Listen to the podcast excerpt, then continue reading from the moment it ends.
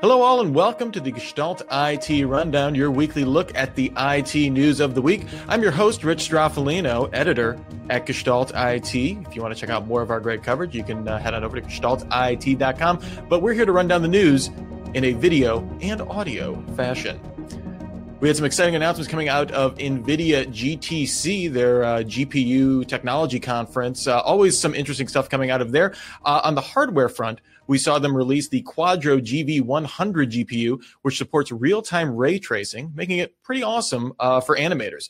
If you want to get into speeds and feeds, uh, it can do up to seven point four teraflops of double precision rendering, uh, which is cuckoo bananas, fourteen point eight teraflops of single precision if you want to be sloppy, and one hundred eighteen point five teraflops of deep learning performance. Although I'm not exactly sure what the number of, what the measurement error is for that, so that seems a little bit imprecise.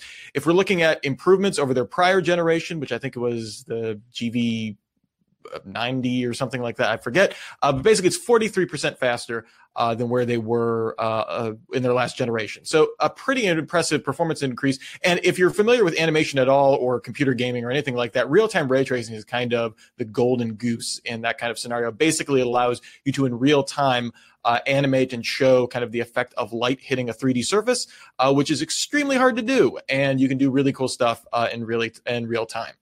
Uh, one of the other announcements was the company announced uh, G P U support for Kubernetes, uh, allowing the container orchestrator to better take advantage of G P Us, specifically designed for M L workloads. Uh, Kubernetes has had some kind of some G P U awareness built in from Google for some time, but this is official support from NVIDIA, and that's kind of huge as well since they make G P Us. Uh, finally, uh, NVIDIA and Pure Storage uh, announced the A I ready infrastructure, aka AIRI. Uh, this beast of a box combines a Pure Storage flash blade, which has a bunch of super fast flash storage, four NVIDIA G D X ones, uh, each of which contain thirty-two NVIDIA Tesla G P Us, which are their super high-end uh, G P Us for uh, machine learning and other applications, as well as an Arista one hundred gigabit Ethernet switch. AIRI can do up to four tensor petaflops, thanks to one hundred sixty-three thousand eight hundred forty CUDA cores and twenty thousand four hundred eighty tensor cores. A K A it's really, really stinking powerful. It'll also cost north of a million dollars. Basically, it takes the idea of converged infrastructure and applies the, the hardware specifically for A I and M L applications. Um, see really uh, rich people that are interested in A I uh, for potential customers. We had some interesting news coming out yesterday that H P E has plans to acquire Cape Networks. The company plans to roll the assets from Cape into Aruba Networks. Uh, they're kind of uh, uh, not wholly owned. Wholly owned subsidiary is the wrong word, but they kind of operate uh, outside of H P E proper. Uh, according to the press release, the assets will be uh, used to help uh, Aruba's, quote, artificial intelligence-powered networking capabilities with a sensor-based service assurance solution that gives customers a simple, proactive, and network-agnostic tool for measuring and monitoring SaaS, application, and network services. One, that was not designed to be read by a human out loud. Thank you, uh, H P E press release.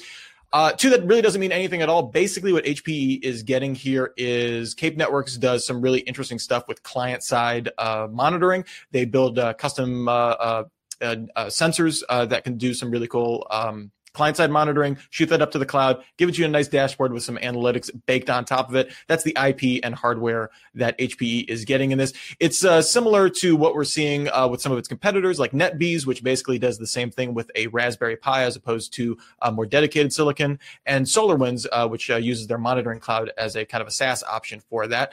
Uh, the one thing that does kind of keep in mind is, is this going to... Is this the start of a trend where this kind of client-side monitoring becomes more of a feature than a dedicated product set?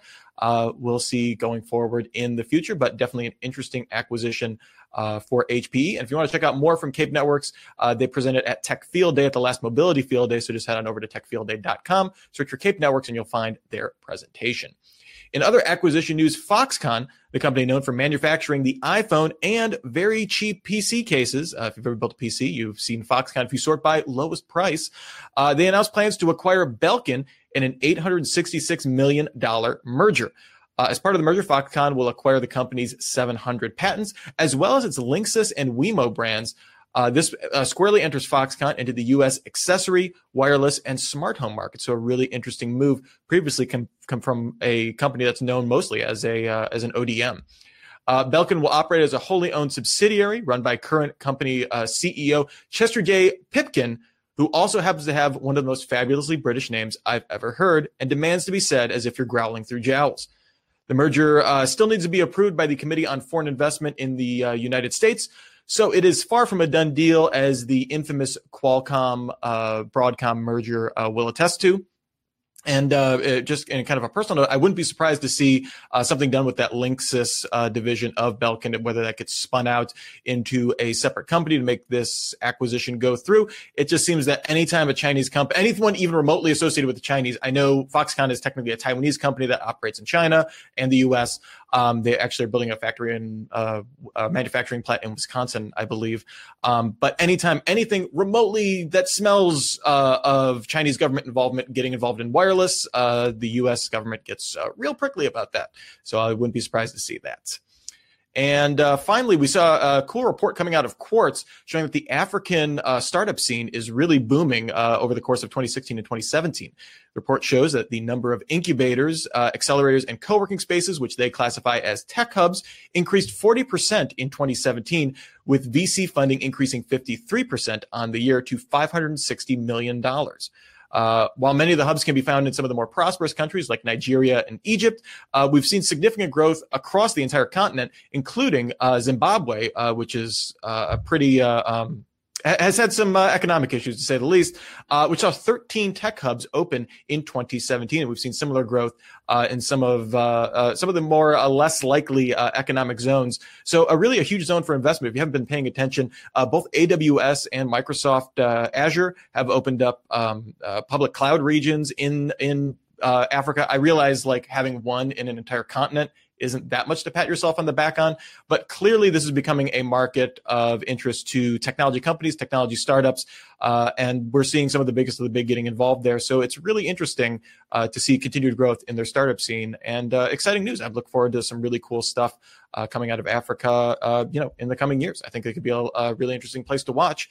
That just about does it for the Gestalt I T rundown. We get you in and out. We kind of ran through uh, some of the headlines there. Uh, Tom, uh, we miss you. He'll be back next week. Hope you're having fun uh, out there at uh, Atmosphere, and you can look for all sorts of his writing on the event at gestalt I T dot com. In fact, if you want to see some of Tom's smiling face, he's going to be doing a live stream uh, from there. So go to tech field day dot com uh, and look for the live stream coming out of Aruba Atmosphere. We're doing an extra event uh, out there, so you can check that out. Uh, see all the good stuff from Aruba. uh, I don't think they're going to be talking uh, about the Cape Networks acquisition, although I could be wrong. Um, since it just happened yesterday, it seemed uh, to be rather surprising. But all sorts of good I T and enterprise stuff. Go to gestalt I T dot com. Uh, as you can see, scrolling across the bottom of your screen here, uh, I'm going the opposite way. You can like us on Facebook. You can find us on YouTube. We have all sorts of cool stuff going up there all the time. And on Twitter, at Gestalt I T. If you want to follow me, Rich Straffolino. Hey, that's me. You can find me on Twitter, at Mister Anthropology. And I'm always writing on gestalt I T dot com. In fact, I'm working on an article about the eMate three hundred. Yes, that's right. An Apple educational product from twenty years ago or more. I don't even know. Uh, so check that out. Uh, some interesting stuff always going on there. Until the next time we meet, remember, everybody, have a super sparkly day.